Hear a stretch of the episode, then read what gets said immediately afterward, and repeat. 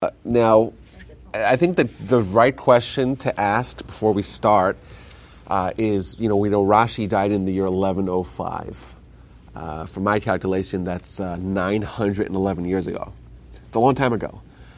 Uh, and the question that we should ask, and maybe that should be kind of in the beneath the surface of our discussion today, is why would someone who died so long ago yet be so relevant or, uh, today? You know, why, why are we why are we having this discussion of a biographical discussion of trying to uh, discuss and analyze and probe the legacy of a great scholar that lived so almost a thousand years ago. He was born in 1040. you know, that's in, in, in 15 years, and whatever, I guess in, in um, 25 years, 24 years, we're, we're going to reach the thousand year mark of his birth. This is a long time ago.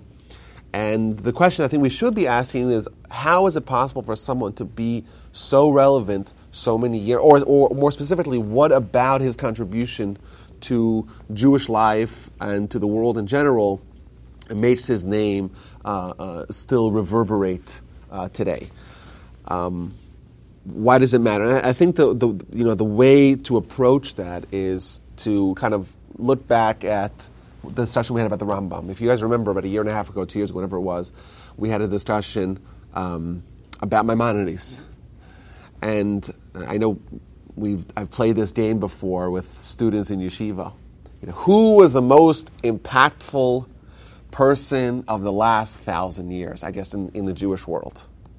Uh, and invariably, the two answers are either Rashi or Maimonides. And I haven't heard a different answer. Um, Is it specifically limited to um, uh, scriptural, or could it be a, a, a, contemporary Jew? Well, it could be anyone. Anyone in the last thousand years. The answer is always either Rashi or Maimonides. And uh, and I, I, think the way to kind of encapsulate it before we go into the details is that when we just studied, when we studied the Rambam, when we talked about Maimonides, what we learned was that he took something that was very hard, was impossible for us to grasp, and he made it accessible. And he took what's what I call halacha, or Jewish living, which was out there. It was in the Talmud. If you read all of the Talmud and you were a tremendous scholar and you knew how to compare and contrast all the different parts of the Talmud uh, against each other, and you understood all the nuances, and you were a tremendous scholar, you would know halacha. You would know how to live as a Jew. But what about the rest of us? You know, what about the people that aren't the scholars? What about the people that remember at, at that time? You know, we're, we're deep into the uh, the Crusades Very already. Impactful because of the influence that they got. Even those non-scholars are still influenced by. That's right. And, and to live as a Jew, right. Jewish living is not possible today. It means if, if we remove the Rambam from the equation, we wouldn't be able to live today as Jews because we would have no idea where to start. Because the Rambam set into motion an entire realm of study, which or, or, of scholarship, which kind of collected and distilled and synthesized all of Jewish learning, of Jewish halacha, from the Talmud and from all the associated books, and wrote down in an organized fashion. And in his introduction to his magnum opus, to the Mishnah Torah, he writes, he says, all you need to know how to live as a Jew is the five books of Moses, the Pentateuch, the Chumash, the Torah, the written Torah, simple, and this book. That's it. I'll take all of Talmud, the Jerusalem Talmud, the Babylonian Talmud, Sifra, Sifri, Mechilta, Torah, Kohanim, all the associated medrashes, all the things that are unwritten, and I'll write them all down and organize them by topic. Laws of Torah study, uh, laws of behavior, laws of Shemitah, laws of Passover, laws of, of, of a lulav, laws of a mezuzah, laws, laws of laws of charity, like we, we, we, we like, like, like, like we uh, uh, discussed when we talked about the laws of charity. Any topic of Jewish life, including, by the way, the ritualistic um, and uh, sacrificial laws, which weren't in application, he organized them law by law, subject by subject, one after another. Indeed, it's very fair to say that the Rambam made it possible for us to live as Jews, to behave as Jews, to know what to do as a Jew. And indeed, of course, he spawned a lot of, a lot of competition or, a lot of imitators, and as all the great ones do. And that we find that after the Rambam, we, we meet other, other commentators that do the same thing. And then we meet someone like the Shulchan Aruch, like Rabbi Joseph Karo, who wrote the, what's called the Code of Jewish Law, the Shulchan Aruch, which is like a compendium of, or, or a synthesis of all the preceding commentaries, which uh, are all predicated, all based upon the Rambam's model. Indeed, I think it's a very fair argument to say that organizing Jewish law in a way that makes it accessible was, was kicked off by the Rambam. Now, where does Rashi fit into this? I would say, if, if I had to say, I would say like as follows. I would say, if the Rambam made Jewish living possible, Rashi made Jewish learning possible, Jewish study possible. Indeed, we find that his uh, contemporaries write about him, which is always interesting, where to kind of look at how someone's legacy gets shaped over time. Uh, sometimes it takes a while for people for greatness to be appreciated. Right, the Rambam himself, as a good example, had a lot of detractors in his time. You know, the Rambam is the one who starts writing the uh, uh the principles of faith, which was tremendously controversial. You know, who who is this young man to tell us what our principles faith? The Rambam is a 24 year old who's writing this, and I'll I'll tell you the 30 principles of faith. These are principles, and everything else is not principles.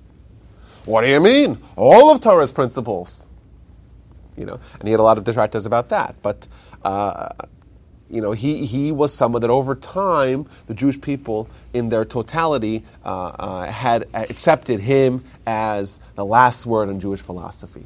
Was he considered a wonderkind when he was Who? studying Rashi? Oh, all of them were. I'm saying you, you look at the, uh, the literary accomplishments of the Rambam and, and of Rashi as well, and it's, it's impossible to imagine for us, someone to do so much, so well, uh, in such a short amount of time. But was he recognized as he, when he was studying? And, you Well, oh, so we'll talk about his childhood. We'll talk a little bit about his childhood, and, and we'll see. Mothers were very proud. But mo- most, most certainly. Oh, it, it is interesting. You know, you look at, at um, we know that the Rambam was a very busy, uh, you know, he, he was a very, very busy physician. Yet he wrote um, you know, several books that are unmatched in their scope and their scholarship and their depth uh, in any domain. And didn't he do a bunch of it when he was just like a teenager? Oh, yeah, well, like when he's a teenager hiding in caves from, from radical Muslims, the Almohads. He's hiding in caves in, in, in, in northern Morocco, in the Atlas Mountains. But he also only slept a couple hours. a night. I mean, I- who I- lives like that? Seriously. Yeah, it's, it's, it's, it's otherworldly for he, us. He was also getting some sort of I don't know what it was like in, involved at the time, but he got a medical degree somehow Well, and too, he, with all this. he, he was the court physician. yeah. Yeah, He there was the court physician in Cairo. At the time, you just All So physicians how were self-taught. Designated a physician. you train with the different physicians and you prove train yourself, right? But there were credentials of some sort, I assume. I was a so to put it in a so-and-so. perspective, what is the He time died, you come dif- to uh, elapsed between Rambam and Okay, so Rashi was born in the year 1040 and he died in the year 1105. There is this legend that Rashi met the Rambam, which is obviously not possible because the Rambam was only born 30 years after Rashi died. I'm getting confused on the names. Rambam? Yes. Ram- Maimonides. and Maimonides the Same person, that's right. And Rashi is just Rashi. or does he Just Rashi. Uh, that, that's it. His name is Rabbi Shlomo, and then the, the Rashi is an acronym. It's interesting because you look at uh, the scholars of the time, they were all called by their acronym. Rabbi uh, Etz, the son of Etz. So Rambam is Rabbi Moshe Ben, which means the son of Maimon. His father's name was Maimon, so he's called Maimonides. If you hear the term Nachmanides, that's Rabbi Moshe ben Nachman. So his father was Nachman, it's called Nachmanides. Um, Rashi is Rabbi Shlomo ben Yitzchak. His father's name was Yitzchak. Uh, and the reason why he's not called Rashbi, which is what all his contemporaries are, Rabbi Shimon ben Yitzchak, is because there already was a Rashbi. Rabbi Shimon Bar Yochai was one of the uh, most uh, frequently uh, named uh, members of the Mishnah, authors of the Mishnah. Uh, of course, uh, very famously, uh, according to Jewish tradition, is the author of the Zohar, but he's the one who also escaped from the Romans and was hiding in a cave for 12 years, uh, ended up being 13 years. Uh, one of the great, uh, great uh, heroes in Jewish history, he was already called Rashbi. So I think that, that's the reason why they call him just Rabbi Shlomo Yitzchaki, which means the son of Yitzchak. Um, now his name also has his acronym also has other connotations. Uh, a resh shin yud could also be spelled as, or could also be elaborated as Rabban Shel Yisrael, the teacher of Israel, uh, because indeed that was the function that he played. Uh, indeed, today it becomes it's, it's, it's perplexing to us how Jewish study was even possible before Rashi. Uh, he became so indispensable to Jewish learning that to us, like if we would remove Rashi from the equation, the Talmud would be a sealed book. And like we said, uh, it, sometimes it takes many generations or many years of reflection to appreciate the greatness of someone's contribution. Uh, but his contemporaries already write that Rashi made the Talmud, and of course, which you know he wrote a commentary on all of Talmud, which is you know to study of Talmud is a great feat if someone's able to do that. Certainly, to write a commentary on all Talmud uh, would be astounding. Uh, to write a commentary that became so indispensable that the books of the Talmud that don't have his commentary, the few, few books that don't have his commentary, and I'm, i studied some of them. It, it, it's so much harder to study Talmud without Rashi. Yes, he has his imitators. There are those that say, okay, Rashi didn't write for whatever reason on this particular book. I'm going to do his, I'm, you know, I'm going to fill his shoes, but his shoes aren't filled. You feel it. And I, I, I know for myself, there's, there's the, the, book of Nazir doesn't have Rashi, doesn't have a, a, later edition of Rashi. We'll see Rashi edited his work several times. Uh, the book of Nedarim doesn't have Rashi, or, or it has a primitive version Why of Rashi. did he not write on? Did he die well, before he could? Or? Well, he only lived to 65. Right. Uh, and he wrote a commentary on all of Tanakh, all of the Jewish Bible, uh, what's known as the Old Testament um, in modern lexicon. Uh, he wrote on all of Talmud. Now, um, we know that even, and we know that he wrote it several times. So there are certain books of the Talmud that we only have, let's say, the first edition, but not the revised and edited and, uh, and, and perfected second and third edition. And there's translation issues too, right? In, in between. I mean, Well, there's translation issues with all of word, Yeah. all the words. All, you know, you, you read the the Talmud is written in Aramaic. Right. The Torah is written in Hebrew. Most of the, most of the, most of the Tanakh is written in Hebrew. Some parts of the Tanakh are written in Aramaic, uh, and you have an obscure word that there's no corollary. And by the way, Rashi will tell you if there's no corollary. It's, it's interesting. You read Rashi's and you're like, and if you remember, like this is with all without computers, right?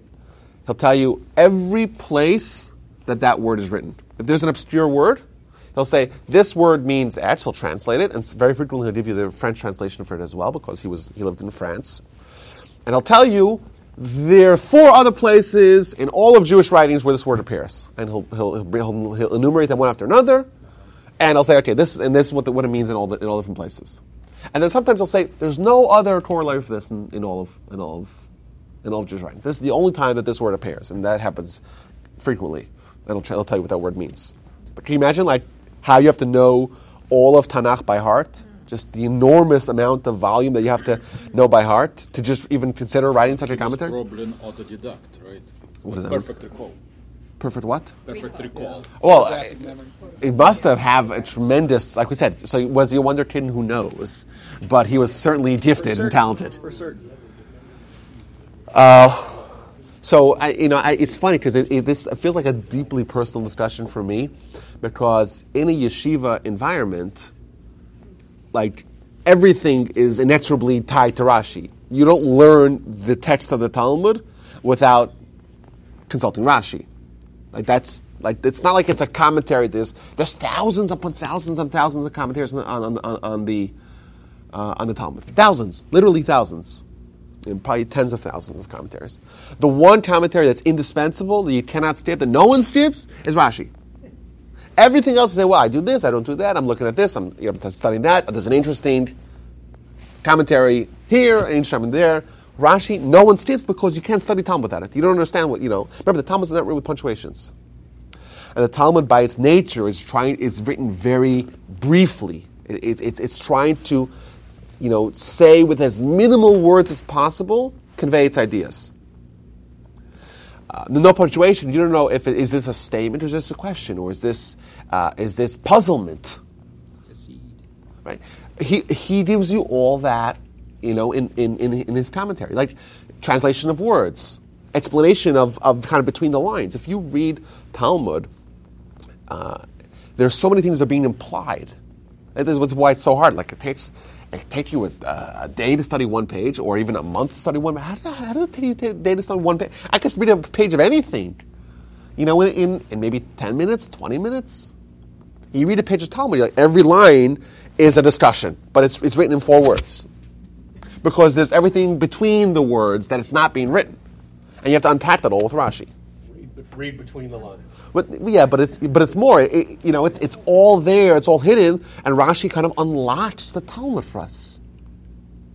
To try to study the Talmud without Rashi is is it's it's it's maddening. What's going on over here? Like orient me. I- I'm I'm lost. So does Rashi ever write about contemporary things and? Yes. What's interesting is that Rashi was a tremendous scholar of uh, what all these different domains. um, homosexuality. Did he talk writings things that would have been a part of the society in which he lived? So that's that, that's interesting. Rashi um, submits himself to the text.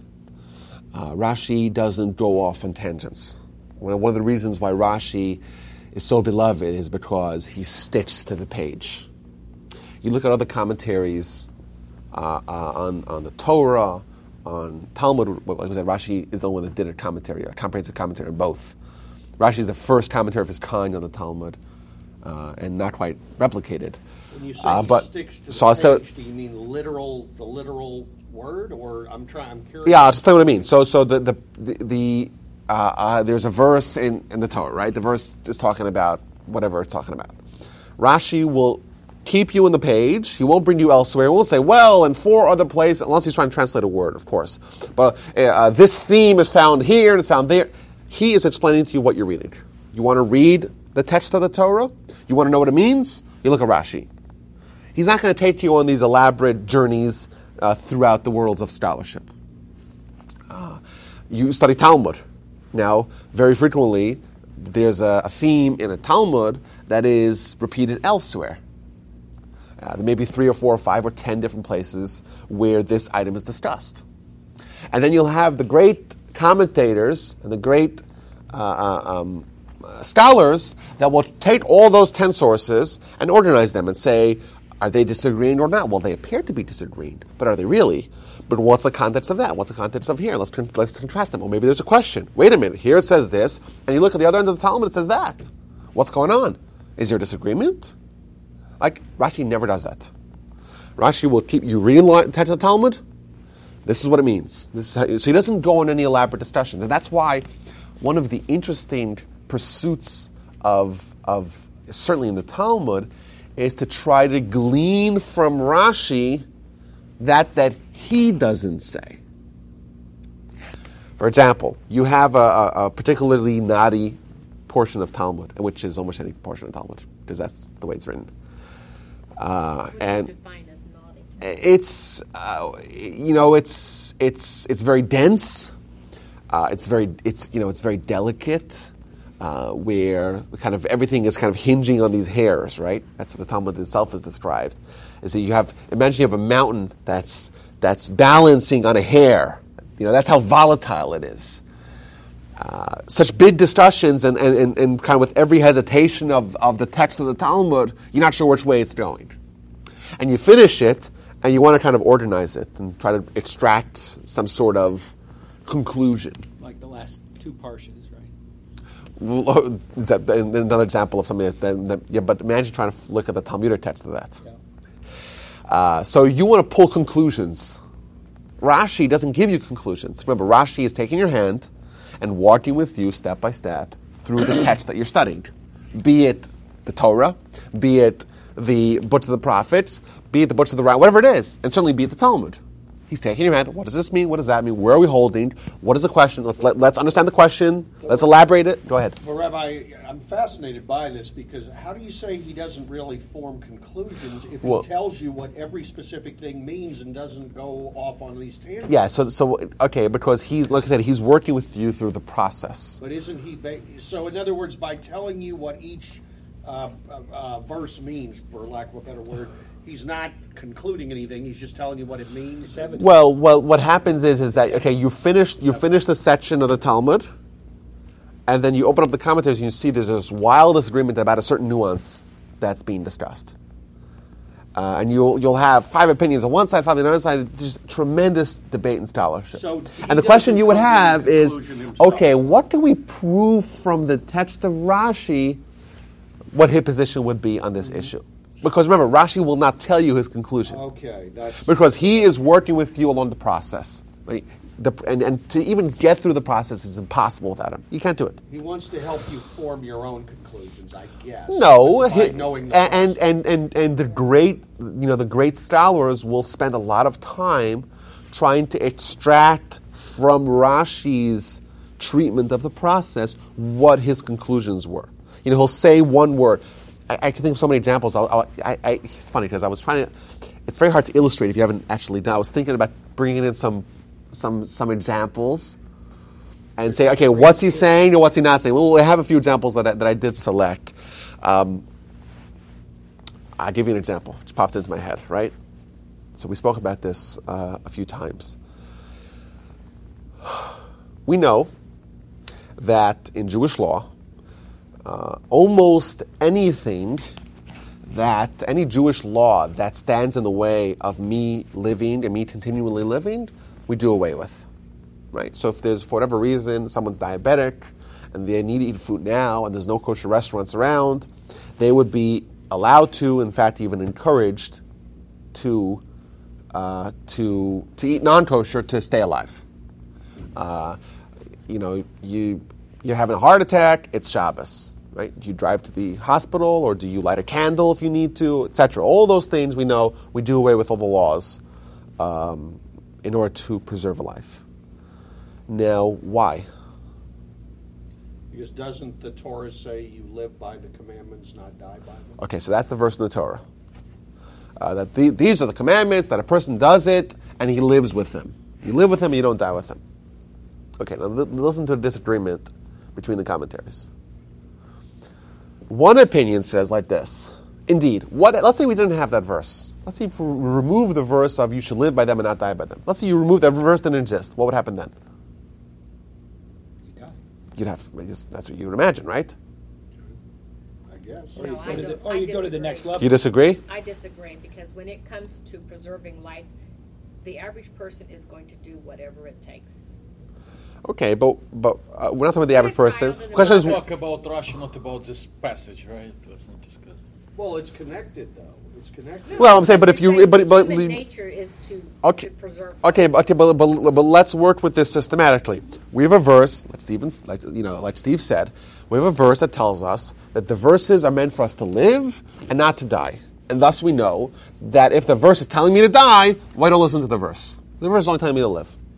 But let's imagine the verse that verse was wasn't written. You could make the argument. The argument you would say is that make The okay, argument. I mean, what what is martyrdom? I mean, some people will, uh, not in the Islamic radical sense, but I mean, just in general, some people do die for causes, and you could maybe make the argument that's God's will.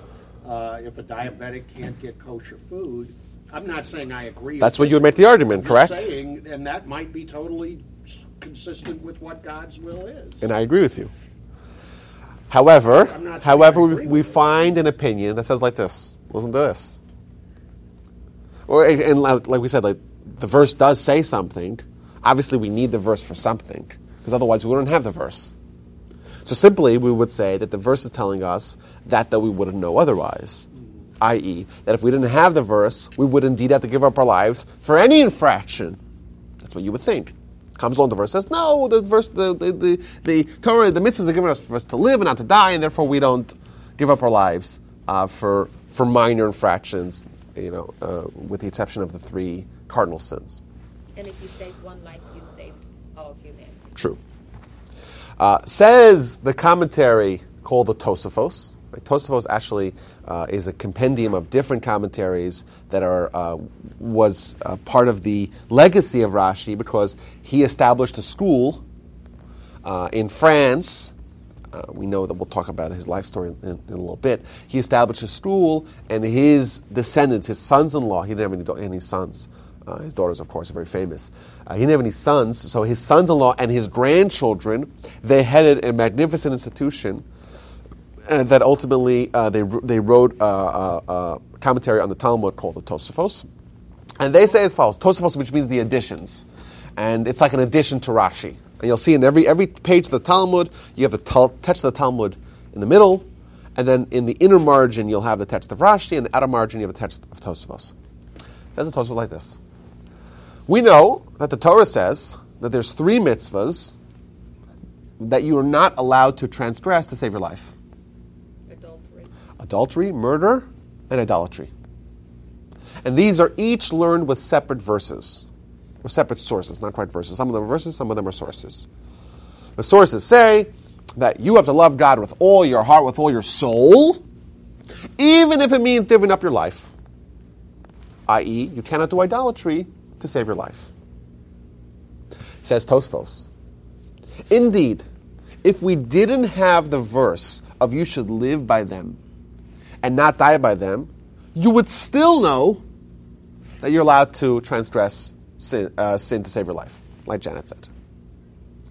However, now that we have the three cardinal sins that we're told specifically that you have to give up your life and not transgress, we would have compared those sins to other sins, and thus we would have extended those uh, or that requirement to give up your life in martyrdom to other mitzvahs. And in order to say not to think like that, we were told you should live by them and not die by them. I know it's a little complex, right? That's but good. it's good. Okay, good. We're good. Yeah. So this is obviously this is way off the page. Like this is not on the page at all. Like this, you can see how this kind of goes. This is like a discussion, a conclusion of you know the text Talmud talks about well every mitzvah, that every mitzvah that you know that, that you tell that you're told either do you either do, do the mitzvah and you die or you transgress the mitzvah and you live, you uh, transgress the mitzvah and you live. That's proof by Besides for three. Besides for three. And then off this page, we have this, this, this, this, this very kind of delicate discussion as to what is the exact mechanism of the what, what role does the verse play? Does the verse actually tell you that you're allowed to give up your life, you, that you're allowed to transgress to, to save your life, or does it only tell you that we don't extend, that we don't extend the requirement to give up your life to other mitzvahs? And I remember when we were discussing, when we were learning this, this, this, uh, this uh, section in Talmud, the question that was asked was, what does Rashi say? And by the way, the question was also asked, what does, what does the Rambam say? Got to look, look at the text of the Rambam because he doesn't discuss it outright. So what is so what can we deduce from what he says and what he does not say, and what he says and where he says what he says, which is also interesting, because the way the Rambam organized it is all by design. So thus the placement of a certain law would also tell you about what he thinks about the law, which is you know incredible. Like his order, just how he organizes things, is so precise that the fact that he placed it here and not there will tell you a lot about what he thinks about that. But what does Rashi say? You know, so we were able to prove from what Rashi said and what, what Rashi didn't say that Rashi indeed disagreed with Tosafot and he believed that, uh, that indeed without this verse you would have to give up your life. As an example. Can see why I maybe didn't want to do this. Because it's like, whoa, you know, we're going way off, off our page, so to speak. Uh, but this is very interesting. Like, you know, this, this, the scholarship of Rashi, it's, it's one of the themes that we'll see again and again is that Rashi is what you study the first time you learn Chumash, and Rashi is what you study when you're already an advanced scholar, and you've studied Chumash 10 times, a 100 times, a thousand times even, and Rashi kind of scales up with you. Like, you cannot read the verse without Rashi. Okay, so, you, so just to have a rudimentary understanding of what's going on here, you read Rashi. You're an advanced scholar and you're trying to understand the depths, you also look at Rashi, because Rashi kind of is able to fill any, wherever you are in your scholarship, Rashi's there with you. Simplistically, just understand what's going on, just orient me. Very advanced, trying to understand and, and trying to uh, uh, uh, glean and extract from the nuances of what Rashi says and what Rashi doesn't and how he says it. And couldn't he have said this? Question that like we asked a lot in, in Talmud. Like question you don't you don't hear other people say. Let's examine a text. Wouldn't it have been better if he said it this way? Which is a bizarre question. No, this is the way he said it, right? Why, why are you trying to improve Rashi? The answer is because I cannot possibly improve Rashi. If Rashi didn't say the way I think perhaps is a better way to say it, indeed it's not a better way to say it, and the question is why? Why can't I improve the text of Rashi because he's better than me? By orders of magnitude. So from the fact that he didn't say it in this way that I think would be better, It's just, it's just that it's the way it is. well, but it's the way it is for a reason.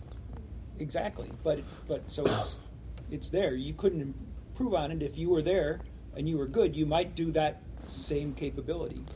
Wait, wait a You can just grow on it. It's great. if uh, you know he's a, a human being, or he was a human being. Yes. Okay. So he was. You know, we were all imperfect.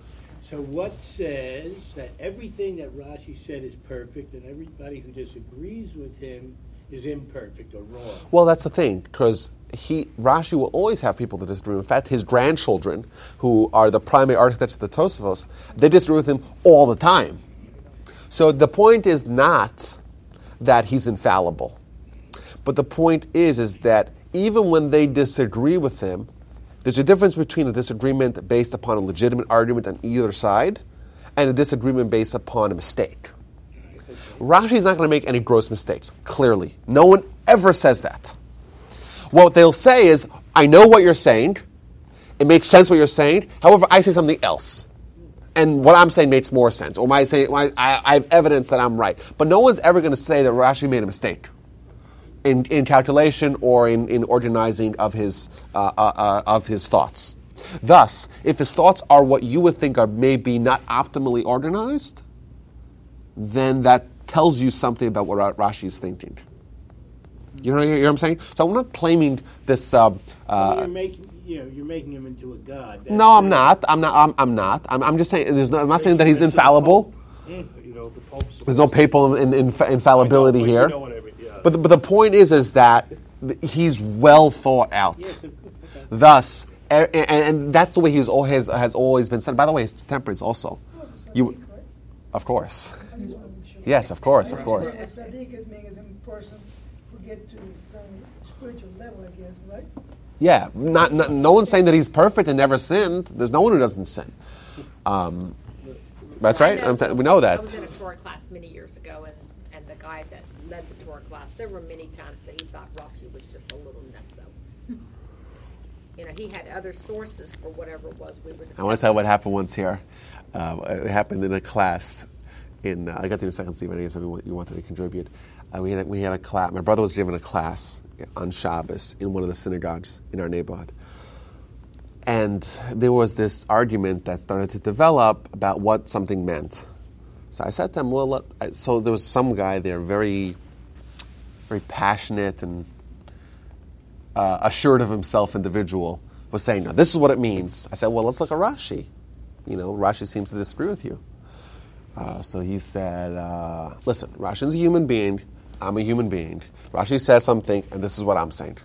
I said to him, sir, excuse me, right, but you're not worth the dust under Rashi's feet.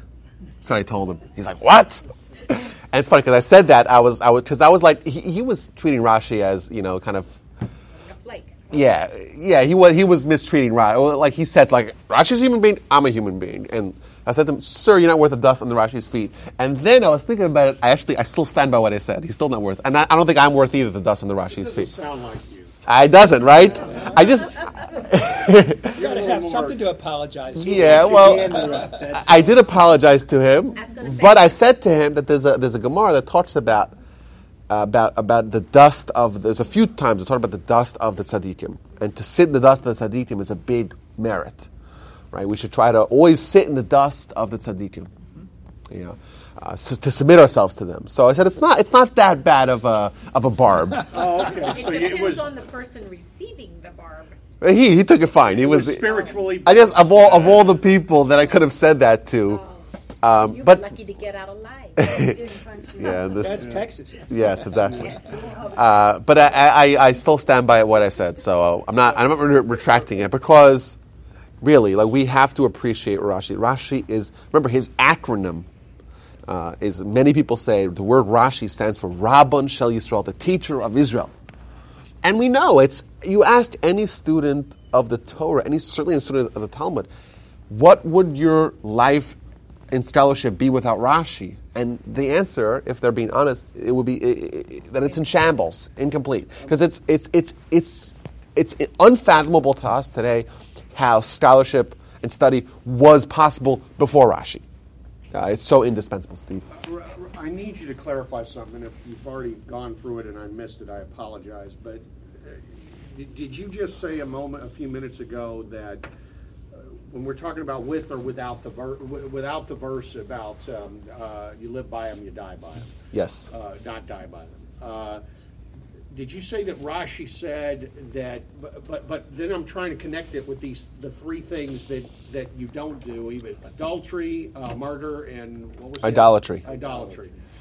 Okay, so I, I'm still not clear on what Rashi's saying. The conclusion is so. Even with that verse, you still it's still unacceptable to do murder, adultery. and- Well, clearly, everyone agrees to the law. The Talmud establishes the law, and that is all the other 610 mitzvahs you're allowed, in fact, even encouraged to do, to transgress and not uh, uh, and not die.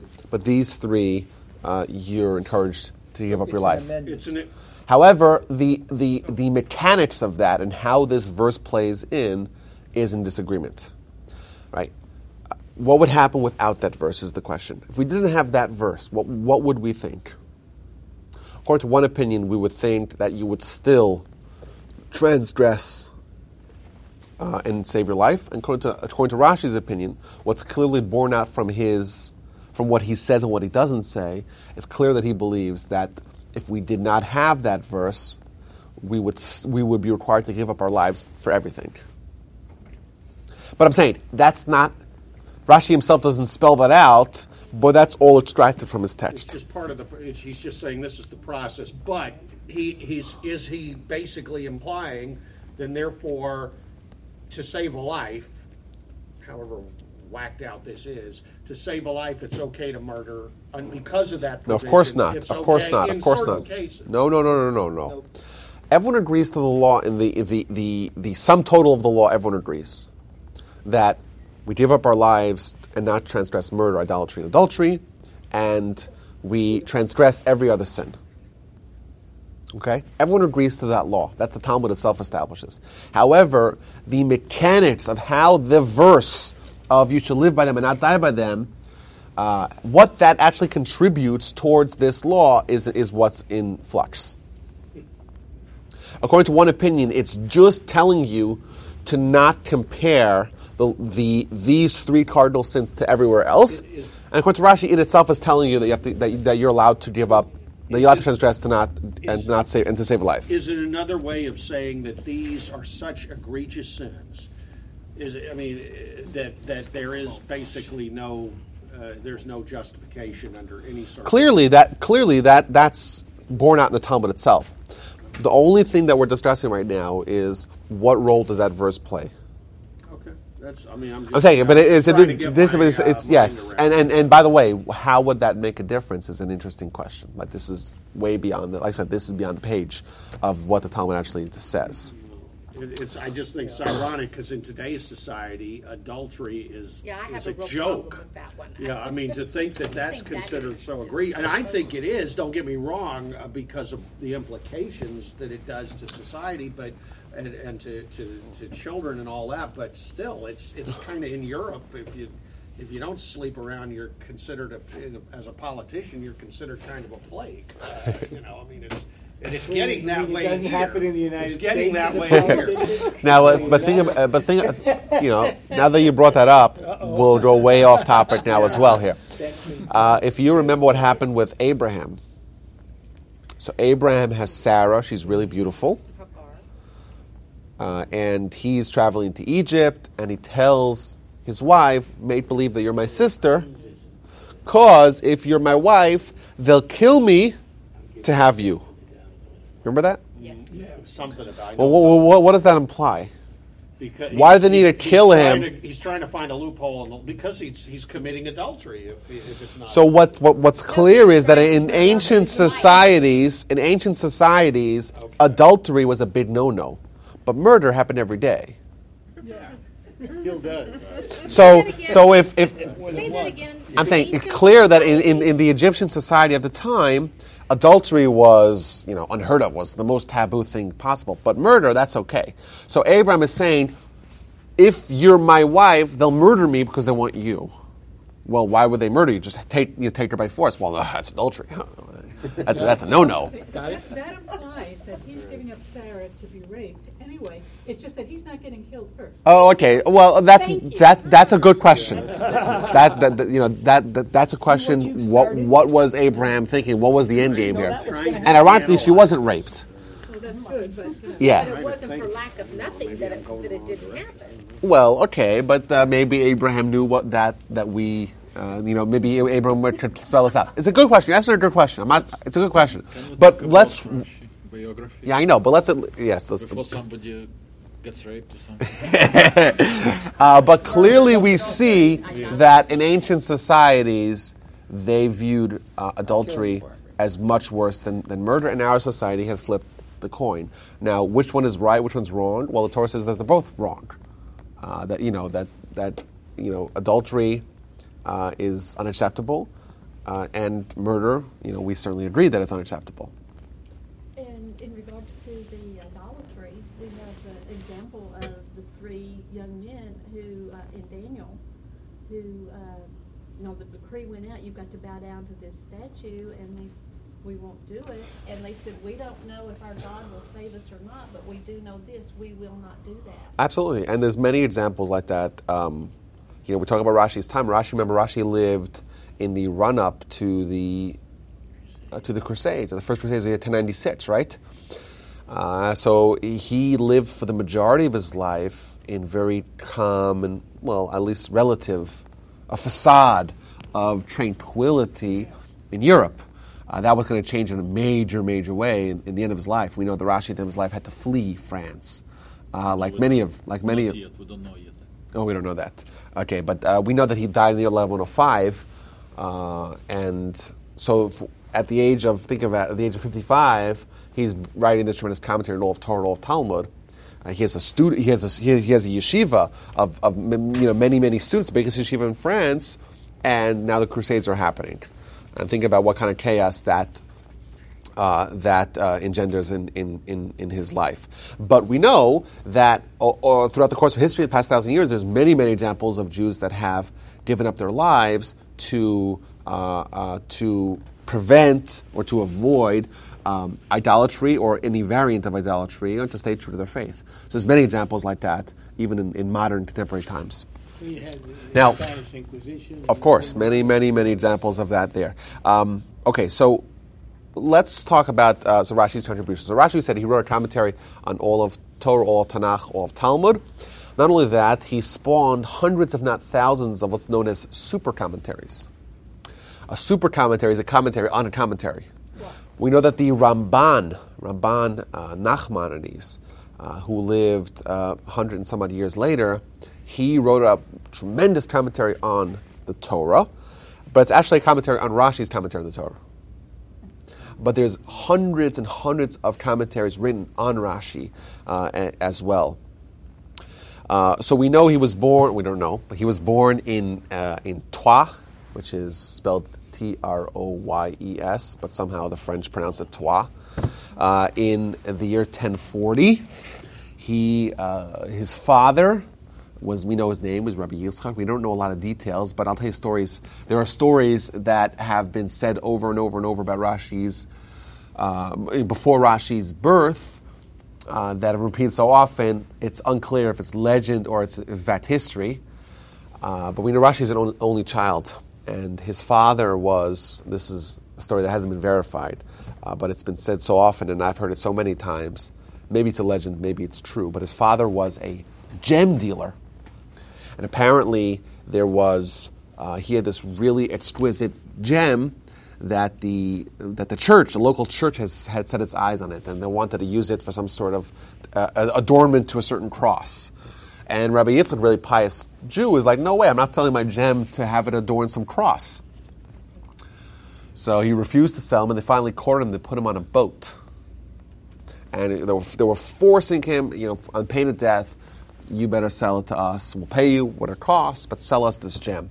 So he takes the gem and he flunges it into the sea and said, I'd rather lose this tremendous gem, this tremendous stone, uh, rather that than have it adorn uh, some some uh, some Christian, some Catholic um, vestment. Uh, and the legend goes that, or the story goes, uh, that there was this prophetic announcement that you gave up the gem, uh, but you'll have a gem that will uh, outshine the gem that you lost. Uh, that's the story. And of course, we know that his son became Rashi, uh, who is a gem that we still cherish till this day. Um, that's one story. Whether or not it's true or whether or not it was embellished, like I said, I, I'm, I'm saying that, that caveat. I don't know, but I've heard it many times, and it's a well known story that's been said over and over. Uh, another story that's been told uh, that uh, his mother, his parents lived, moved to Worms during his gestational period. Uh, so they're in Worms, in, in what's now Germany, and uh, they, she was walking in a very narrow alley and in the distance, a, a, a, carriage, a horse, uh, was was barreling towards her. It was really narrow, and she was going to be crushed. And suddenly, this crevice appeared in the wall, and she was able to find refuge in the crevice and stay alive, and of course, preserve her precious uh, embryo that would come on, uh, you know, that would become Rashi. Uh, this legend or story goes on to say that the crevice is still visible in Worms, even though I haven't seen any pictures online of it. Uh, either way, whether that story is true or not, it does clearly demonstrate the the impact and the legacy and the lore of Rashi uh, till this day. Which part of France is Troyes? Is in a place. Uh, I think it's in northern France. It's in. Uh, it's Near Germany, obviously. Yes, yes. Okay. Uh, okay, we know that we don't know much about Rashi's childhood. We know that he was an only child, which obviously would lend credence to this idea of, of him being born out of this miracle. Um, or, or, or this, you know, in merit of his father, maybe they were infertile or whatever, and, and in merit of some great deed that his parents did, they merited to have a child. Who knows? Uh, we don't know much about his childhood. We do know that he went to study Torah in, in, in the yeshiva. Now we know that in, in at that time there was a tremendous institution in Worms.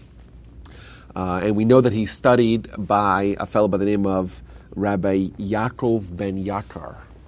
Uh, what's interesting about Rashi is that, uh, uh unlike all his contemporaries, it's very hard to trace his rabbinic legacy. Uh, we know that he is a descendant of King David uh, via one of the authors of the Mishnah. That is well known. What isn't so well known as to exactly who he received his Torah education for. Uh, he writes in his commentaries of his teachers, primarily Rabbi Yaakov ben Yakar, uh, as his primary teacher, other teachers as well that he does mention in his commentaries as my teacher. Uh, but these are not as well known as the other scholars uh, who, uh, who taught and spawned other uh, other students. I didn't know he was a descendant of King David. Oh yes. So could he have been the Messiah? It's possible. Uh, we know Did he's he not. Ever write that he thought he could be? Or? He never wrote that. Uh, uh, remember, we, we have very little of Rashi's writing aside from his commentary. We do have uh, responsa that he wrote. Rashi became a rabbi of his town when he moved back, being a rabbi and a Rosh Yeshiva of his town. Uh, and the role of a rabbi was to answer halachic queries. So we do have about 300 halachic responsa that were collected together uh, in a book. That, that, that's the ones that we have left. Uh, undoubtedly, there were many, many others that are gone, um, that have disappeared into, into the annals of history. Uh, but besides for that, we really don't have a lot of, of, of, Rashi's other writings. You know, the Rambam wrote so many different kinds of writings. Or a commentary of all Mishnah. He collected all of uh, all of all of halacha and organized it uh, in a tremendously accessible fashion. We know that he wrote the uh, letters, all these different kinds of letters, he wrote to different communities. He wrote, of course, books on philosophy. He wrote books on, on medicine. There's many, many books that we have today uh, on medicine, all these different treatises and all these different kinds of exotic medicines. Uh, Rashi, we don't really have much aside from uh, exhaustive commentary on all of Talmud and exhaustive commentary on all of Torah and Tanakh. So did So- he ever see the Holy? Land? Did he ever see uh, Is- uh, Jerusalem? Or It's unlikely. There is a legend that Rashi tra- uh, that Rashi traveled to every little part, uh, every Jewish community, and that would probably include the Jewish community, the small Jewish community in Israel. But it's unlikely that that's true. Um, I, I think that um, uh, to accomplish a lot in life, you probably have to sit down and buckle down. You know what I mean? Uh, it's very hard to be well traveled uh, and to be a scholar of note. We know the Rambam traveled a lot, but that was mostly based out of necessity. Uh, he was born in, Fr- in Spain. He spent some of his formative years in North Africa and moved to to Egypt. Had a you know a cup of coffee, as they say in Israel, but came back to Egypt. Uh, that we know, like that's documented. Uh, but that was born out of necessity. The people that accomplish a lot of the people that dedicate themselves to their task. If you're going to write a monumental commentary on all of Torah and all of Talmud, it's probably not the best career advice for you to go uh, on. Speaking. Uh, yeah, or, or uh, certainly not on, on, on you know. Torah. So we know he did flee France in the end of his life to um, to evade the brutality of the Crusades. Does he go to Russia? Uh, not that I know of.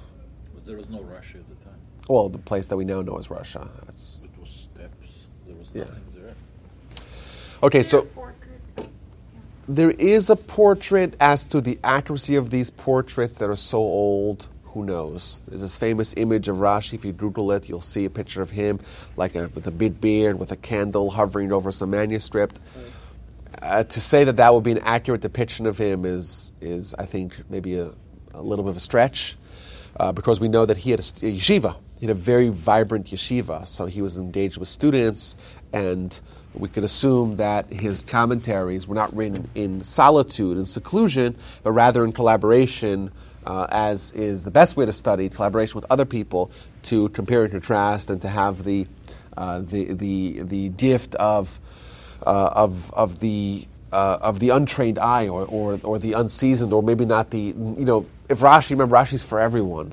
Um, there's another example of this. There was another monumental book written in the late 19th, early 20th century called Mishnah Berurah. Mishnah Berurah is a commentary on a section of the Shulchan Aruch.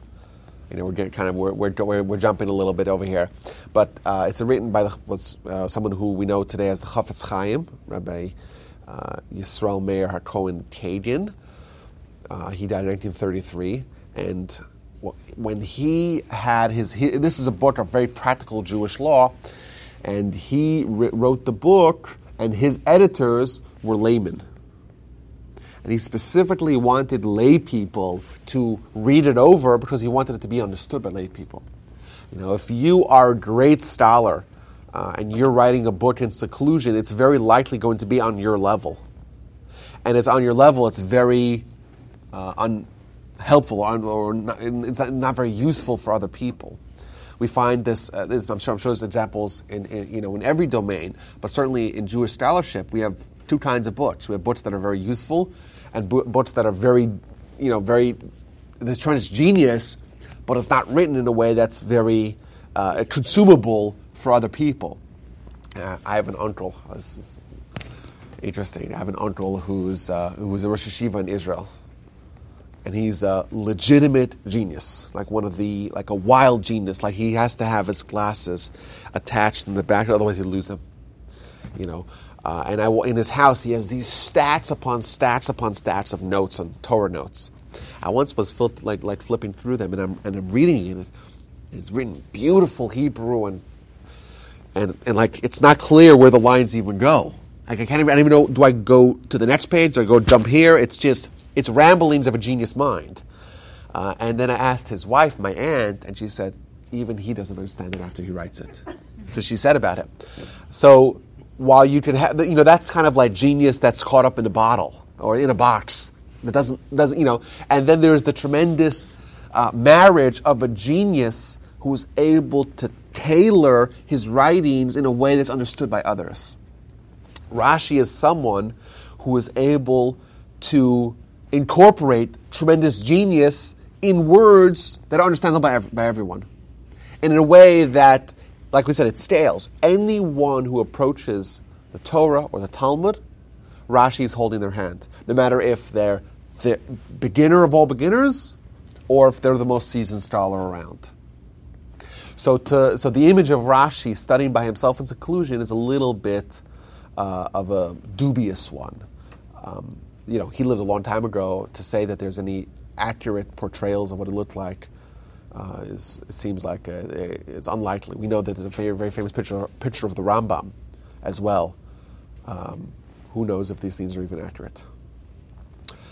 Uh, okay, so he, he spends his years studying uh, in the yeshiva, first in Worms and then in, in, in Mainz. Uh, and ultimately, at the age of 25, he moves back to Troyes, where he re- were to remain, uh, obviously, with the exception of the times where he was escaping uh, for the rest of his life. Rashi supported himself as a winemaker, a vintner. Uh, we know that uh, that part of France uh, is, is main, it was a main city and it had lots of orchards and lots of vineyards around, uh, but it also had this fair. There was twice a year that there was a fair, uh, so it was a commercial center. But uh, the Jews at that time were uh, businessmen like they are today, right? Jews are, are you know, we're good at business, we always were. Uh, so that place, you know, whenever you have a convention center that there's a lot of business done, invariably there's going to be a lot of Jews there. Uh, and in ancient times, that would also create not only a commercial center, but also a center where a lot of scholarship would happen. Because if all the Jews converge upon a certain city, they kind of turn that city into a, uh, a Torah center as well. So Rashi was kind of at the, you know, in, in the middle of all of this, uh, because he did support himself and his family as, as a winemaker, uh, and also, of course, was the greatest scholar of his generation. Um, as to what exactly did, there's uh, articles written uh, in scholarship uh, as to was did he produce the wine? Did he uh, did he just sell the wine? Was he just a merchant? We know that he did experience some grind, grinding poverty, so maybe he was a probably a much better scholar than he was a businessman, uh, or uh, probably in, in, in you know it's more likely that the truth was that he spent so much time studying that he didn't really prioritize his business. Um, who knows how many great Torah scholars, not quite Rashi's, but how many great Torah, Torah scholars, you know, uh, dedicated their minds towards pursuits that brought them away from Torah, and who knows what kind of legacy they could have had, right? So he didn't put in a full three-hour workday like Maimonides. Probably not. Uh, probably, yeah, a full three-hour workday. You know, Much written about his wife. So there's much, uh, there's many legends about his, primarily his daughters. Uh, I don't know if we know much about his wife, but his daughters, there's a lot written about them.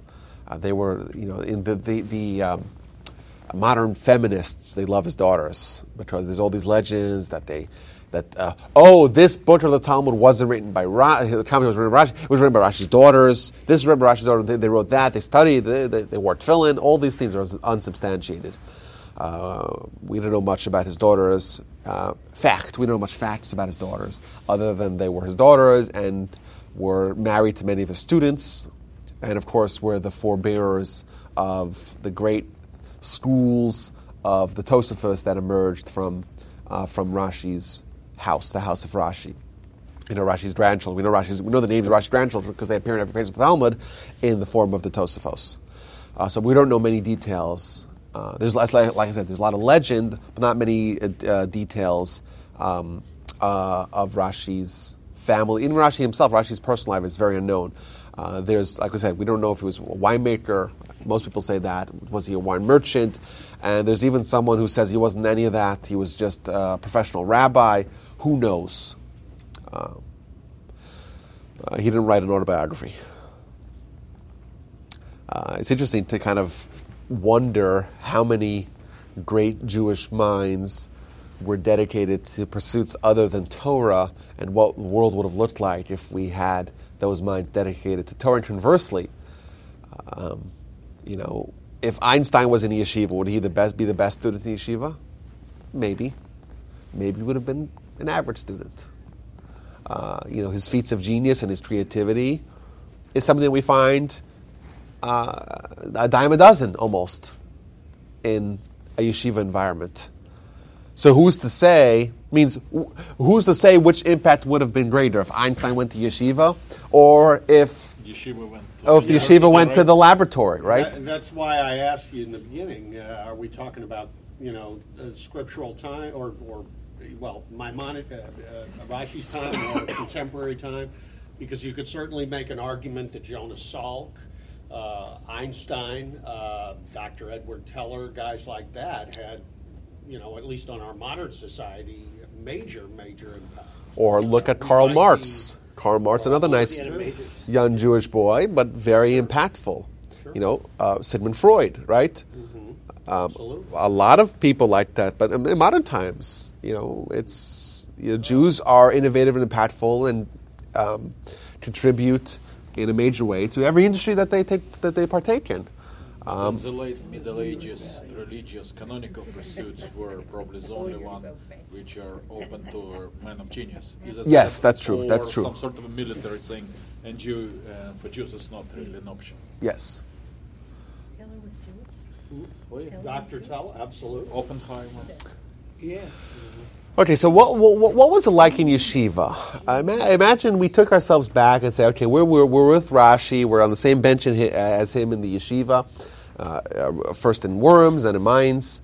What's life like, you know? So we know that this is before the printing press. So you're studying the text of the Talmud, what are you studying? What language would they have been studying in? You would assume it would be in French. So then you'd assume. went to Worms, it would have been in German. Well, I think that was still part of France at that time. Um, but, you know, but what, what books are you using? Babylonian. But, but- but there's no copies of Babylonian Talmud. So the answer is like this. The first thing that you did when you got to a yeshiva was you copied by hand the entire text of the Talmud, of the tractate, of the book of the Talmud that you're studying. Maybe there was one copy of every other book of Talmud that the entire institution shared. But if you wanted to study, what are you going to study? So you'd copy by hand, copiously, word after word, verbatim, every word of the book. And how long would it take? I, I would probably take a while, right? This is not this is not a small amount of, of, of data. But wasn't paper extremely expensive then? And with- and imagine what kind of care and delicacy they would treat uh, their their books with. So that's number one. Like, okay, now how accessible is the Torah and the Talmud for us today, and how difficult was it then? And imagine trying to become a scholar in all of Talmud when all you have is a few precious, copies of manuscripts of them that may be in your whole town. You know, in your whole town there was there's one copy of Talmud, and you, someone like Rashi, you knew it all by heart. You didn't have overhead projectors then. either. Yeah, I don't imagine. I didn't have the internet. So. And not only that, uh, so that's where you start with. been. You maybe got you have one booklet, one notebook that you have your copy of the Talmud. Maybe if you were really wealthy, you would buy uh, one from an older student who you know. But th these things were very precious. And by the way, if uh, a, a, a lot of Rashi's contribution is also in trying to find the accurate text of the Torah of the Talmud, because what happens if everything's copied by hand? How easy is it for a mistake to fall into the text? Obviously, exceedingly easy.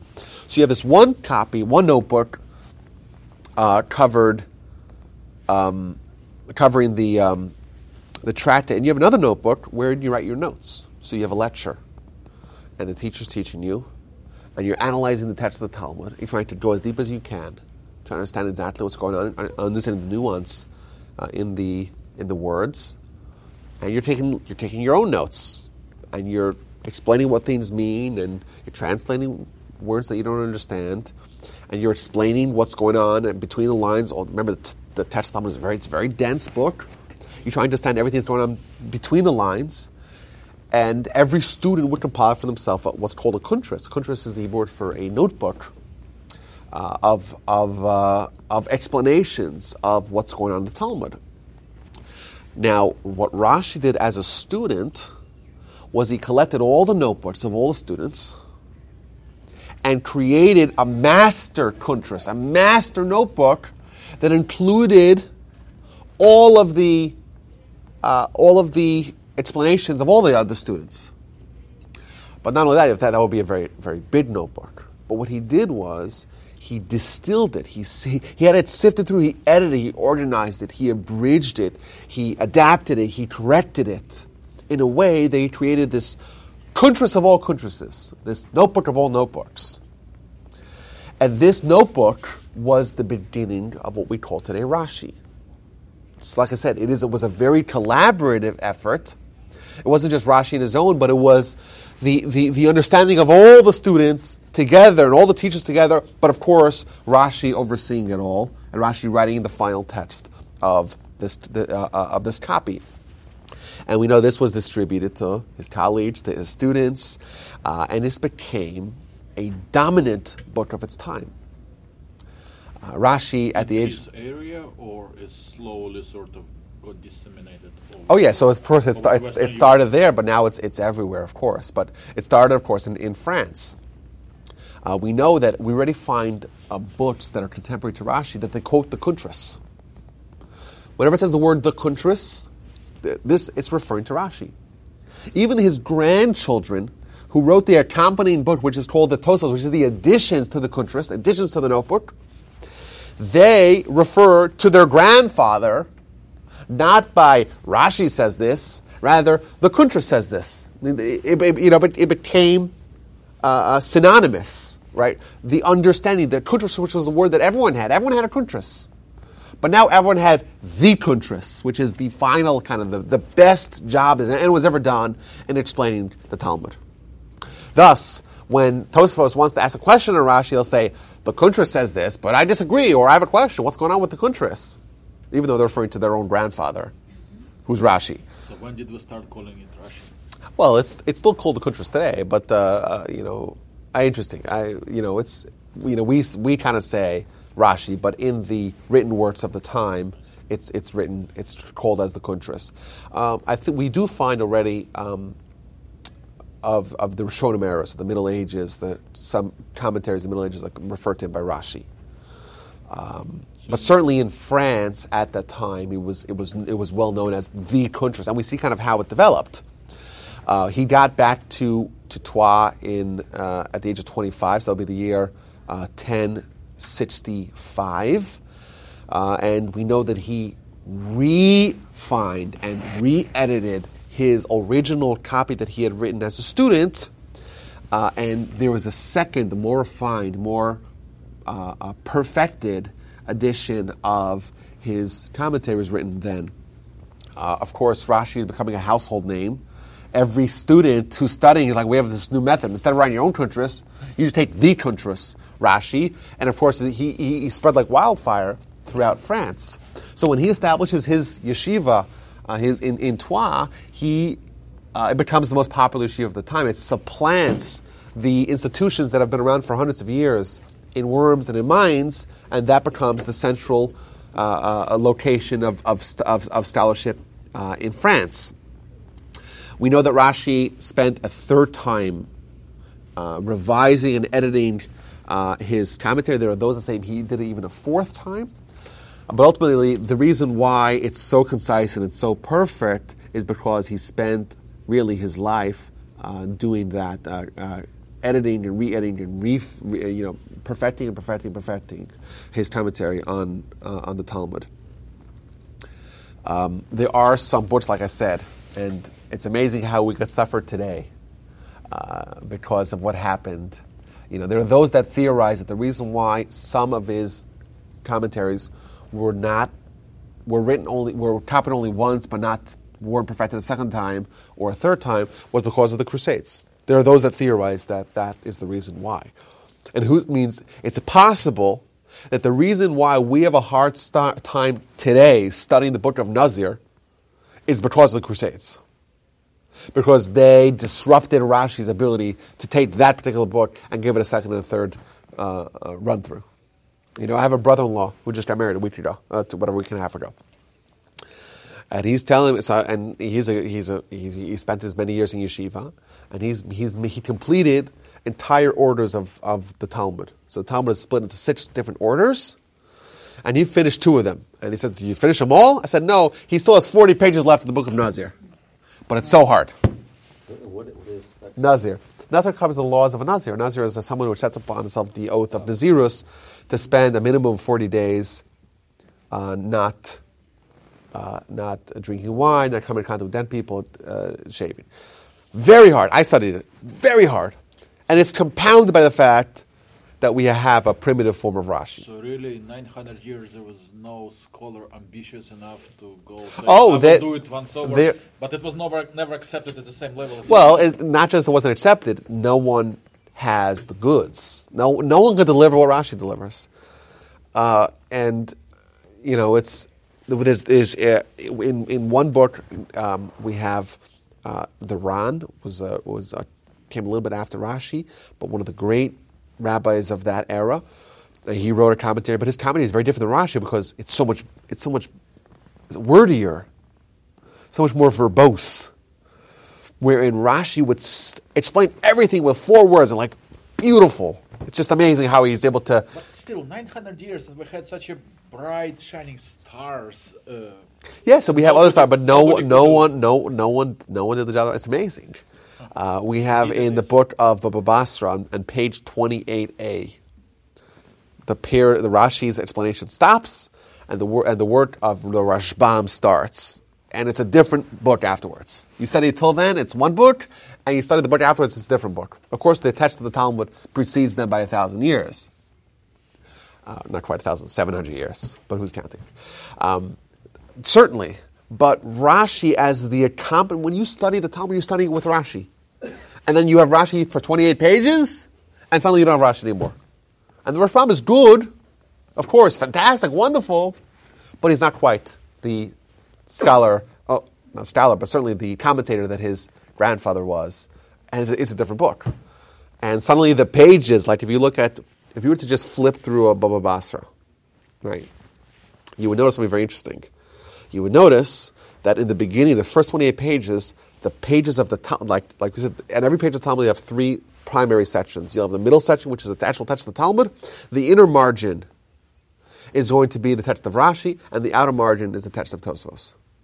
Well, you'll notice as you, the first 28 pages, of the text of the Talmud is very big, because Rashi is always very succinct. You get to 28 pages, some of the pages shrink because the commentary of the Rashbam, to try to do Rashi's job, he couldn't do it in the same amount of, of the, with the same limitations that Rashi placed upon himself in writing things as succinctly as Rashi did, and therefore the pages shrink because the commentary takes up more of the page. Okay, so uh, Rashi, of course, wrote on all of Tanakh. And like we said, it's remarkable that the very first time a young student starts studying Chumash and you start studying Genesis, you read it with Rashi, and the last time you do it as an advanced scholar, uh, you um, would also study with Rashi.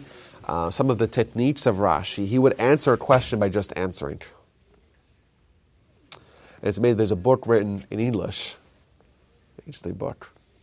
It's called What's Bothering Rashi? which sounds bizarre. It's a bizarre. I mean, it's a bizarre thing. If you've never been inside the walls of a yeshiva, that title is a bizarre title for a book. But if you spent even a half hour in yeshiva, it makes a lot of sense. Because the way to fully appreciate the commentary of Rashi is to ask that question. Why is Rashi saying what he's saying?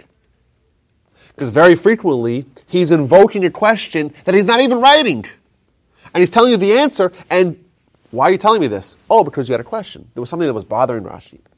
The text of the Torah, the text of the Talmud, there's an obvious question that's unnamed, and Rashi's giving you the answer without even giving the question. So this book is like, okay, let's try to deconstruct every Rashi and see, well, what was his problem? What, you know, what was his premise? And thus, what's his solution? But he writes it all in four words. It's the original Jeopardy. the real Jeopardy. Yeah, it's interesting.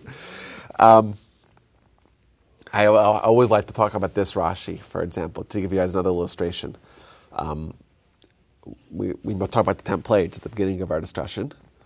Um, and so you asked about the ten plagues, Janet, and if you look at there's a, a one-word Rashi, which are always the best, right? One-word Rashi, uh, where the tenth plague, death of the firstborn, and uh, of course, the middle of the night, all the firstborn die, and Pharaoh gets up and is frantically looking for Moshe. Get, get at her, get at her quickly, right? So Vayakam Paro, and Pharaoh got up. Rashi says one word, mimitaso, which means from his bed. And it goes on to tell us what everything happened. And like I said, what's bothering Rashi? Like, well, what's Rashi adding? Pharaoh was sleeping in a bed. He wasn't sleeping on a sofa. What's going on over here? Right? But if you actually understand what Rashi is telling you, you find a whole other element to the whole story. Moses, Moses goes and tells Pharaoh that in the middle of the night, all the death, the first, all the firstborn are going to die. What happens in the middle of the night? All the firstborn die. And Pharaoh gets up from his bed. What does it tell us about Pharaoh? He was not firstborn. Well, he was firstborn, but despite having nine perfectly uh, uh, prophetic examples of the prescience of, of Moshe, he was calm enough to be sleeping in bed. So Rashi just now, in with one word, gives us an entire perspective of the whole of the whole of the whole episode. I give you another example here. Jacob is about to die in the Genesis. He calls over Joseph and tells him and makes him swear that you're not going to bury me in Egypt, take me to Israel, bury me with my father and grandfather in the Maras Machpelah, in the this cave that they bought, bury me there. So Rashi says he calls over to Joseph, he who has the ability to make it happen.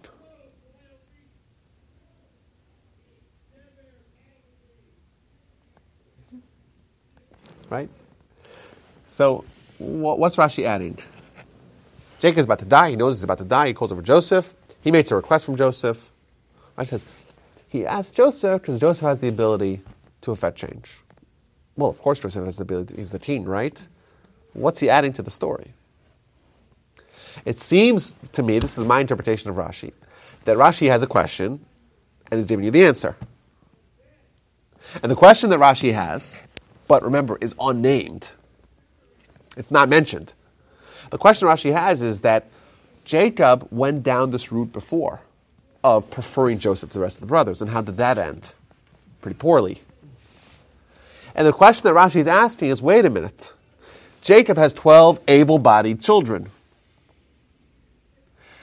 And the last time that he gave preferential treatment to Joseph, it was disastrous. Why is Jacob suddenly going to ask Joseph, again, seemingly making the same mistake he did prior? And he's answering by telling you that Joseph was unique because he was the only one that could affect that change. What it's telling us is that Jacob indeed made a change in how he treated his children. Jacob started off and he preferred Joseph and he gave him the nice tunic and he would study with him and he was his favorite. And then it was it caused a tremendous disaster. You know, Joseph had the dreams, of course, and uh, ultimately it ended up with Joseph being 22 years away from his father and all the tribulations that brought the Jewish people to Israel. Jacob took that to heart and said, I am no longer going to give preferential treatment to any of my children. So why is he suddenly asking Joseph and not anyone else? Because Joseph had the ability to affect change. So four words, Rashi's telling you a question, an answer, a perspective on, on the transformation of Jacob. And that's on every page of the Torah and every page of the Talmud. Uh, certainly, Rashi was, like we said, uh, maybe was he was he a genius? I think it's quite, you know, uh, I, I, don't. I'm saying I don't know of any of anyone that would imagine otherwise. Uh, Rashi knew all of Tanakh by heart. Uh, he was he would able to tell you any time a word appears in Tanakh. Rashi was able to study all of Talmud and write write a commentary that makes it possible for us today to study Talmud and makes it wonderful Like there's, there's, there's a certain beauty of, of, of, of Rashi's commentary. Um, it's, it's, it's, you know, very frequently, like, like, like Rashi rephrases something where, um, you know, he, he enlivens the book. You know, he, whatever, whatever, whatever text you're trying to understand, Rashi will, will, will present it in a certain way that makes it beautiful. You know, like we said, I, I, think it's a very fair say, a fair, a fair, fair, thing to say is that Jewish learning would be impossible without Rashi. Um, the Torah is not written with punctuation. The Talmud is certainly not written with punctuation. Rashi will tell you as follows: like this is a question, or this is being asked in wonderment, or this is there's a surprise, or um, uh, you know, he'll give you the context. He'll say, well, the, Tal- the Talmud in a few pages will discuss that. Anytime Rashi tells you, by the way, the Tal- you have a Mishnah and you have, a, you have the Gemara. The Talmud will further ask this question. Or the Gemara will explain, the, the Gemara later on will explain this, Talmud later on will explain this. That too is a question. That too is saying, logically, there's a question that's obvious right here. And by the way, I usually answer those kinds of questions.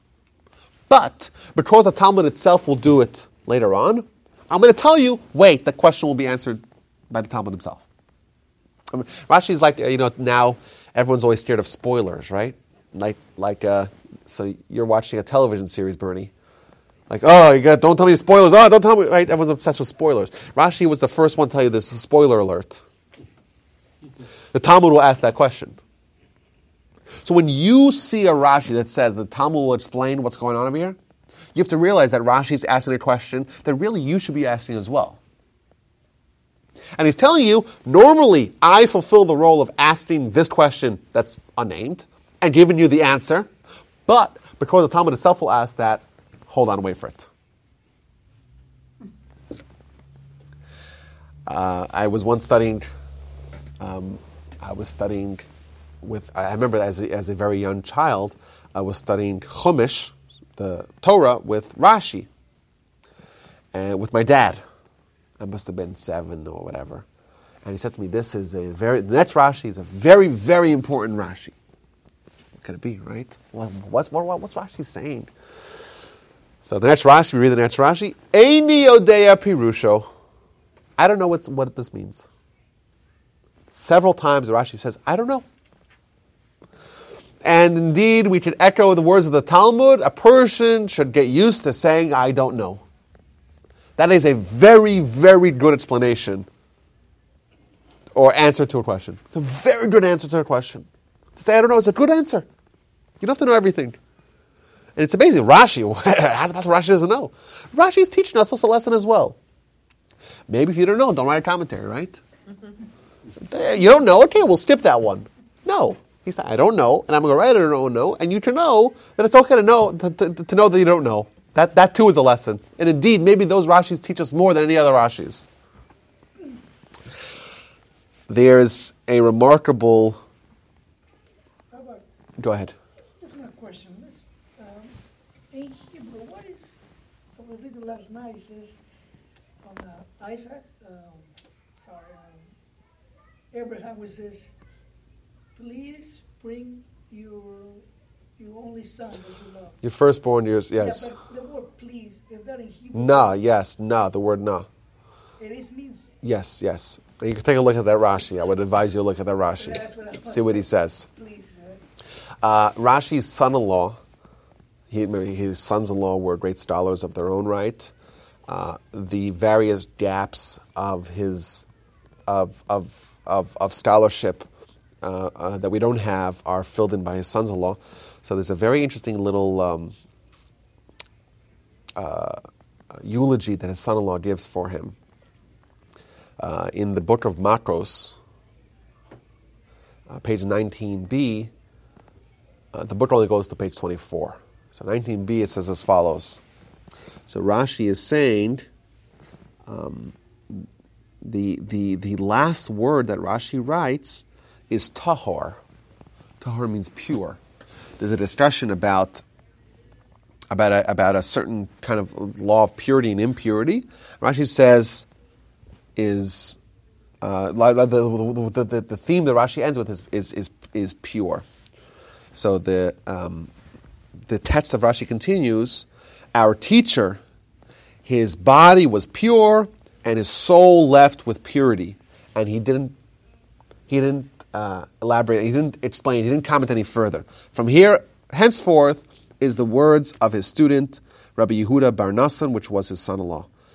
Uh, what's interesting is that if you just read that, oh, that's a nice little, it's a nice little send off to Rashi. The Rashi, it's just incidentally, the last word that he writes was the word tahor, and then he died.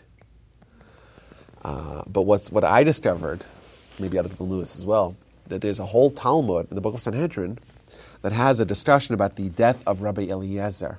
If you remember, we talked about Rabbi Akiva, his teacher was Rabbi Eliezer.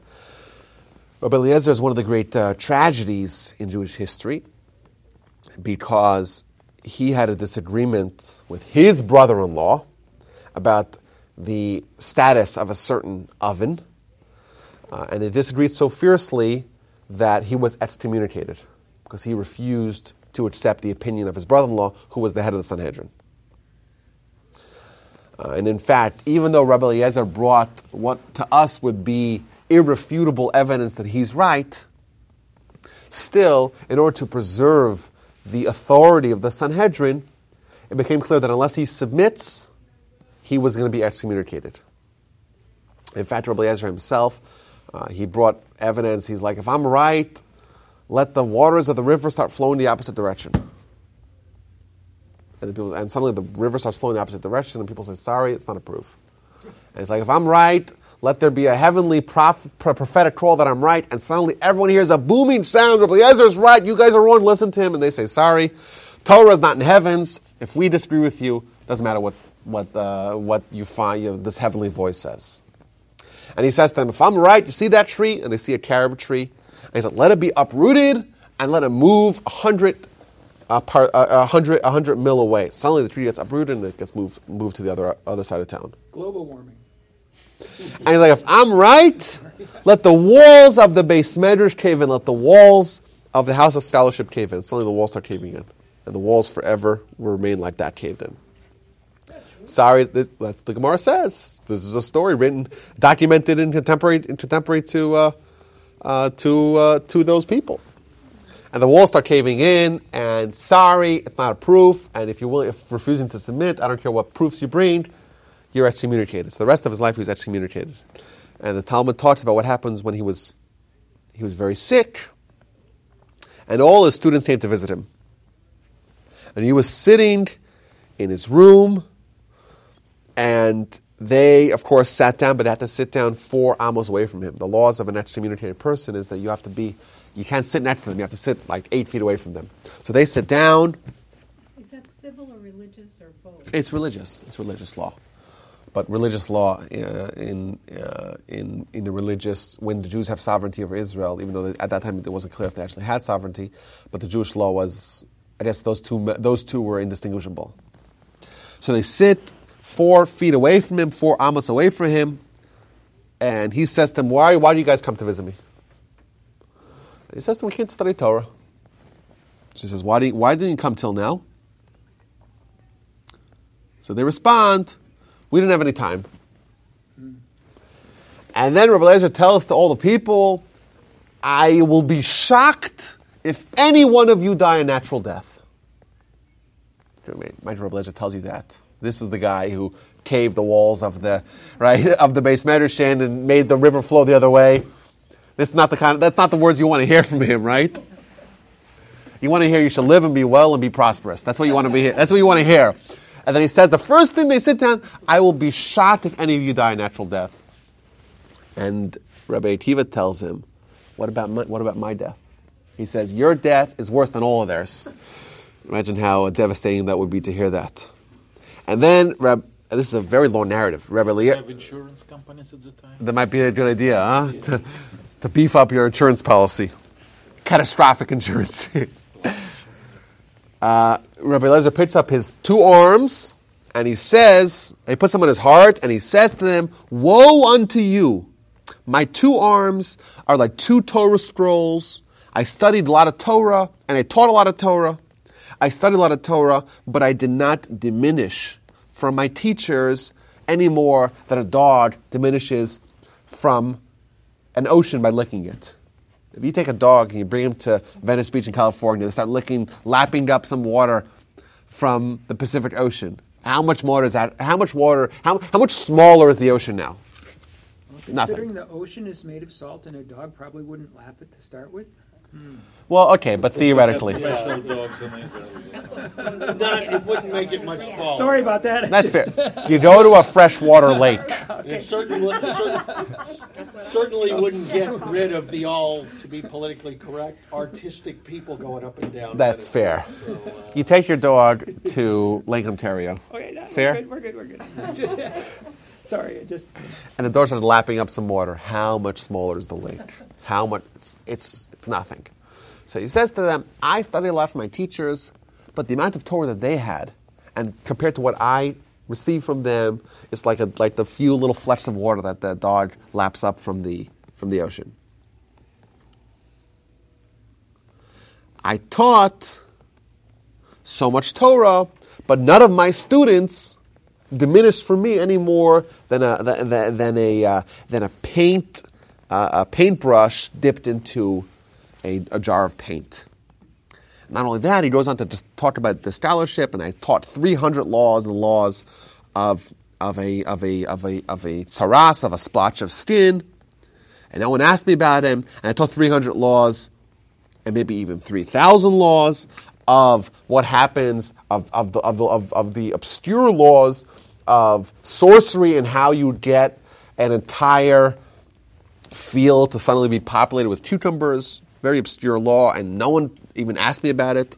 But the only way to get Torah into your soul is drop by drop. Fair.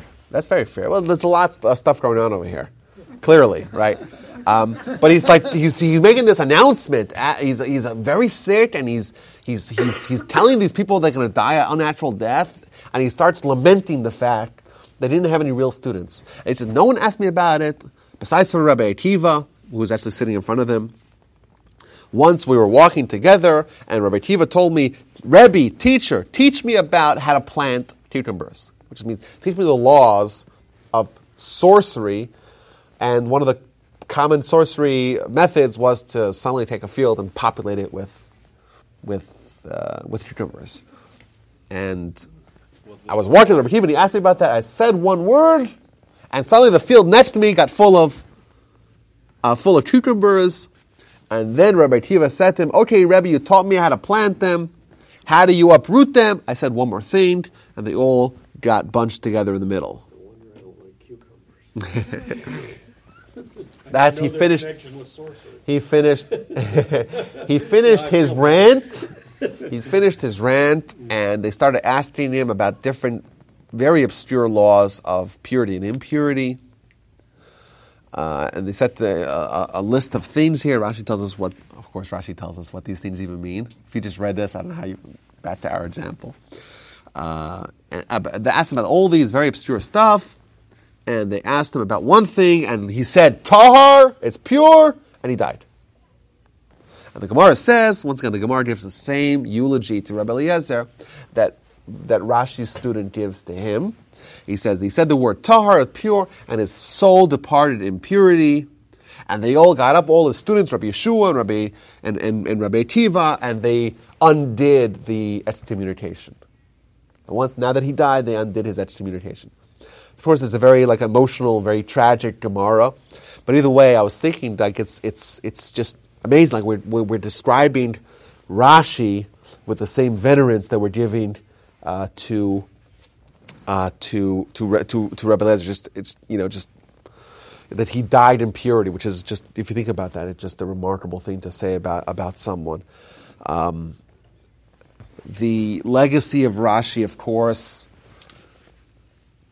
you know, we could talk about it in, in any, any terms you want to couch about Torah scholarship today or Torah scholarship throughout history. Uh, or even anything that we're doing today, like any any scholarship that we have, the Jews have today, the fact that the Torah is accessible, to whatever degree it still is accessible to us, is largely, in Torah learning, is largely due to Rashi. I would say that Torah observance and Torah practice is largely due to the Rambam. The debate that we can have today about their impact is, uh, is maybe only academic because either one is impossible without the other. You can't have Torah observance certainly without Torah scholarship, and you can't have Torah scholarship in a vacuum. You know, we, don't, we treat Torah as the Word of God. You want to demote it to, uh, to being any sort of domain, any sort of, of, of, of, of other form of study, other wisdom that is taking Torah and making it not Torah. Um, who's to say what the world would look like without Rashi? Um, it's hard to imagine. It's hard to imagine what scholarship today will be without Rashi, just like it's hard to imagine what Jewish life today will be without the Rambam. Uh, we know I- immediately after his life, uh, he, his school that he established flourished and grew. Of course, obviously, it was not an easy time to be a Jew, uh, but uh, we have hundreds upon hundreds of students that he left and his disciples and his quoted by his contemporaries. But I think to, ask the, to answer the question that we started off with, and that is why is Rashi relevant today? That question is essentially the same question as why is Jewish learning relevant today? Uh, the Torah is a book that's, according to Jewish tradition, um, 3,300 years old for us and even precedes the world. The Talmud is 1,500 years old. What's the relevance of those books today? And indeed, that's an argument we could have. Uh, I know that Dan uh, wants to have a series that we do here, Why We Study Torah. Because I'm in the middle of a series elsewhere. I'm, I'm in, I just finished part 10 last week of Why We Study Torah. I have right now collected, I have 26 reasons why we study Torah. And this is not just about reasons that apply to reasons that apply today. And to think about trying to do that without Rashi is unimaginable. So we could say that Rashi today is as relevant as he ever was, because Jewish learning never stops, because the world depends upon Jewish learning. We believe as Jews, the Talmud makes it clear, that if there was even one second where there was no one studying Torah, we have a world that abandoned its purpose. Thus, the world would cease to exist. There's a verse in the Torah, the Talmud said, makes it clear in the book of Shabbos, 88, in the book of Nedarim, 32. What's clear is that Jewish learning is what's keeping the world alive. For someone to say, well, oh, these people are studying Torah, it's, what are they contributing to society? What they don't realize is they're contributing life to society. The only reason why the rest of us could exist is because some people are dedicating themselves to Torah study, thus to improving the world, to bring morality to the world, to bring God to the world, to bring Tikkun Olam to the world. If we abandon that, we're abandoning our mission as a, as a species and certainly as a people. And that is made possible due to the efforts of Rashi. So I think we could make the argument that Rashi indeed is the most impactful person that has lived in the past thousand years, but even today is impactful. Not because of his contributions a thousand years ago, but because what he enables us to do today. And I think we have to be very thankful and appreciative of Rashi for what he did, and we should, you know, I would maybe make a clarion call for us to get our hands on a book of Rashi. Get our hands on this. Now it's made, Rashi has been translated. It's very easy to have access to Rashi because it's been translated. I think I brought in here one day that the book with the, the Rashi commentary on it, which is the only way I can study it by myself. Because otherwise, Torah makes absolutely no sense. Right. It's, the, the Torah is a book unlike unlike any other. It's very it's very dense and there's a lot that's not being written, a lot being lot being hinted to, with uh, with you know with an introduction. You know, we had this in last week's parsha.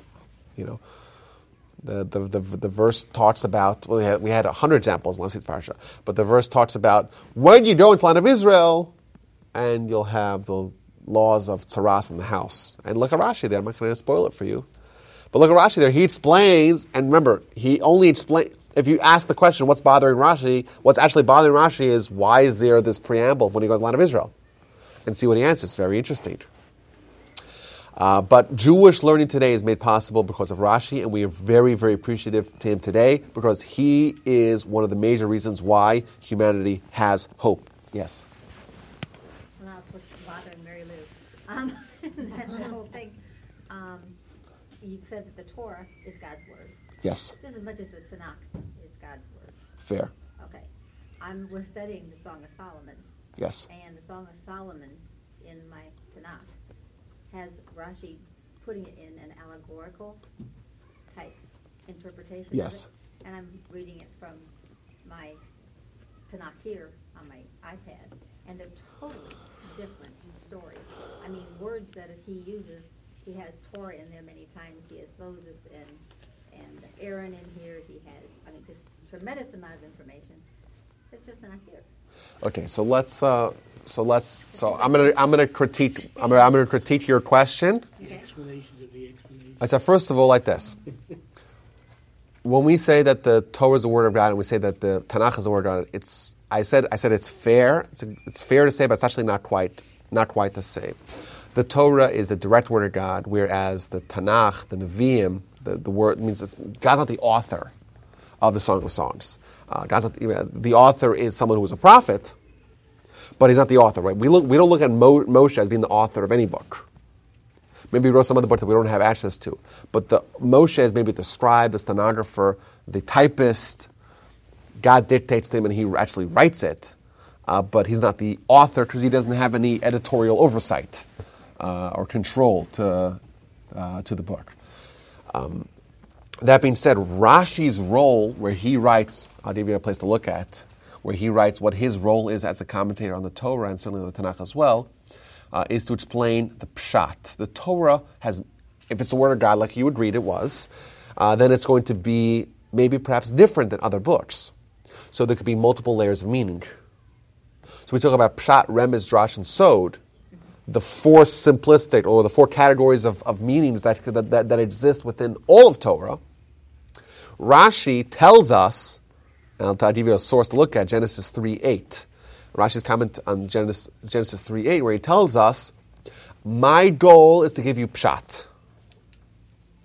There's many, many realms of drash and sod, uh, and certainly remez as well, different realms of, different planes of Torah study. Rashi is going to give you pshat, the, the, the, the, way to understand it, the only way to understand it on a simplistic level. Or not the only way, or, one, or his way to understand it on a simplistic level. Frequently, you'll have to invoke the Medrash for that. Now, the Song of Songs, pshat doesn't mean literal. The word pshat means the basic understanding, but does not necessarily mean the literal understanding. So, while Rashi will not give you necessarily the literal understanding. Sometimes the literal, literal understanding is the pshat. Rashi is going to give you the pshat. What pshat is is a good question. But when you look at a Song of Songs, so it has a, a literal translation, Rashi obviously deduced that the literal translation of the words is not the pshat. Thus, when he gives you the allegorical understanding, clearly he understood that the allegorical understanding is the most simple way to understand the, within the realm of pshat. Does that make sense? Yeah. Okay. That's that, guys. I would encourage everyone to get their hands on a copy of Rashi and maybe read something and ask and try to try to kind of go through the way he looks at it. Try to work it out with him. Try to say, okay, he had this verse, we had the same verse, and he's approaching it from this angle. Why? Like, why is he asking this? Why is he not asking that? Why is he taking it with this maybe approach, which seems to be distant from the actual words. Obviously, understood that this is the pshat. Why? Uh, and to do that gives you like a deeper appreciation of Rashi. Uh, but either way, I think the takeaway from us today is that Jewish study was impacted by Rashi perhaps more than anyone else, certainly over the last, over the last thousand years. Uh, its accessibility on one hand, uh, understanding of words, uh, understanding of the words between the words, uh, but also uh, not limited to simplistic understanding, also a companion of the greatest scholar of the time approaches Rashi with the same venerance and submission that we have to do as the earliest of beginners. I encourage everyone to get your hands on a copy of a book of Rashi and see for yourself why he remains as popular as ever today, uh, almost a thousand years after he was born and 900 years and change after he passed away. Thank you, Rabbi. Thank you. I look forward to seeing you guys. Everyone have a wonderful Pesach. And I look, oh, wow, it's clapping. I look forward to seeing you guys very soon. Go ahead. Oh, there you go. What, what is this? This is Steinsaltz. Okay. I've heard of Steinholtz. What is Steinholtz? Yeah, so Stein. it's a So this is. uncompleted. I mean, they, they, they couldn't afford to finish publishing. it. Here, look. So He's, he actually brings Rashi. You see that? Yeah, but then, but see, I mean, yeah, but then they put it in Hebrew, right? So, and he actually wrote So- in French. So why, where, I mean, No, so Rashi wrote, Rashi wrote in, in Hebrew. He wrote in Hebrew. Rashi wrote in Hebrew. Yes. He, he might have spoken to his, to Okay, his okay, students in, in, in, in But French, but he, he wrote in Hebrew.